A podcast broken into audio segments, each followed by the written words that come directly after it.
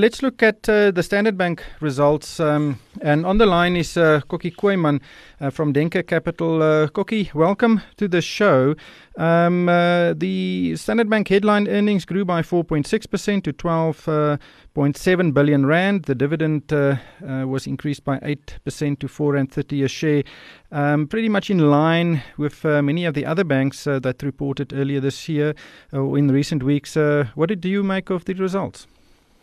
Yeah, no, as you say, it was very much in line with the other banks, Absa and Nedbank, although Nedbank obviously had the Ecobank, which boosted its its, uh, its headline earnings uh, to quite a high number.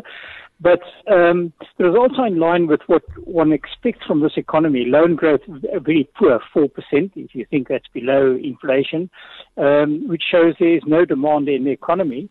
Um, and Standard Bank in that regard did fairly well in that uh, bad debts came down quite a lot 22%, but a lot of that is due to one large um, uh, corporate client. Uh, so, yeah, but still bad debt ratio of 70 basis points, uh, which is very good historically as well. Um, costs were actually up quite a bit, uh, still on, on, on tech and etc. So, but still 8% to 6% is, is not that bad. Um, but I think the big problem just for the banks going forward is, and they and they make they say that as well. The environment is not conducive for growth. There is is very little demand. There's a lot of uncertainty. Um, obviously, the whole political scenario and backdrop doesn't help. Um, so for Standard Bank specifically, uh, their target return on capital is still 18 to 20 percent. They reached 16.8 now. Um, but if they want to get that, we need South Africa to grow, which is unlikely. So for them, it's the rest of Africa, which actually will grow stronger now. And obviously, their focus is going to be on costs. Hmm. But the African business did seem to do well, as was the case with uh, Nedbank, which you mentioned earlier, um, and that even you know suggests, uh, as you've said, a very pedestrian growth in South Africa itself, and that is a reflection of the economic environment. Quite correct. And the sad part is what is happening to South Africa uh, as a country. We, we're getting derated. Well, we haven't had a formal derating yet, but the policies the government is following is just not attractive. Well, we know globally it, it's everywhere it's shown. Policies like this lead to increased poverty, not increased poverty. It leads to more problems. It leads to capital flight. So your foreign investors are suddenly looking at South Africa in a different light.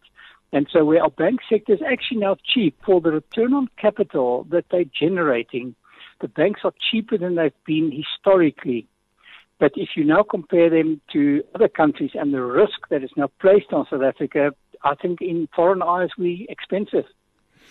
Yeah, the, the PE ratio of Standard Bank, according to Profile Media, uh, 11, which is uh, the highest. It's higher than ABSA and Nedbank. Um, but, you know, what are the the, the flags you are looking for for this sector to actually uh, recover? Is it only economic growth? Well, the, the, the, flag for recovery of the banking sector is capital flows. I mean, for, for banks to do well, you need loan growth to pick up, and for that to do, you need increased liquidity in the market, more capital. And the capital's got to come from offshore. So you know, as soon as our government does things that really does excite foreigners and says we'd like to commit capital here, then your bank sector will re-rate. As long as we have capital flight, I've never in the world seen a bank sector do well when you have capital flight. Mm. Yeah, you know, but things can change so quickly. Um, but uh, so, what are you saying? Banks are cheap, and there's uh, several reasons for it. Yeah. So, uh, yeah, for South African investors, I mean, the one thing that comes through all three results is that our bank sector is very well managed. We've got excellent management teams that's actually been proactive. So the bad debt ratios, the low bad debt ratios reflect that. Um, and our regulator is very good as well. So, I mean, in that regard, uh, the banks are safe, they are well managed, and so they will, for a South African investor who, st- who has money here and ha- wants to invest it here, the bank sector is, is a very good uh, uh, sector and give you, you know, shareholder value growth of, of 15 to 18 percent and, and a fairly good dividend.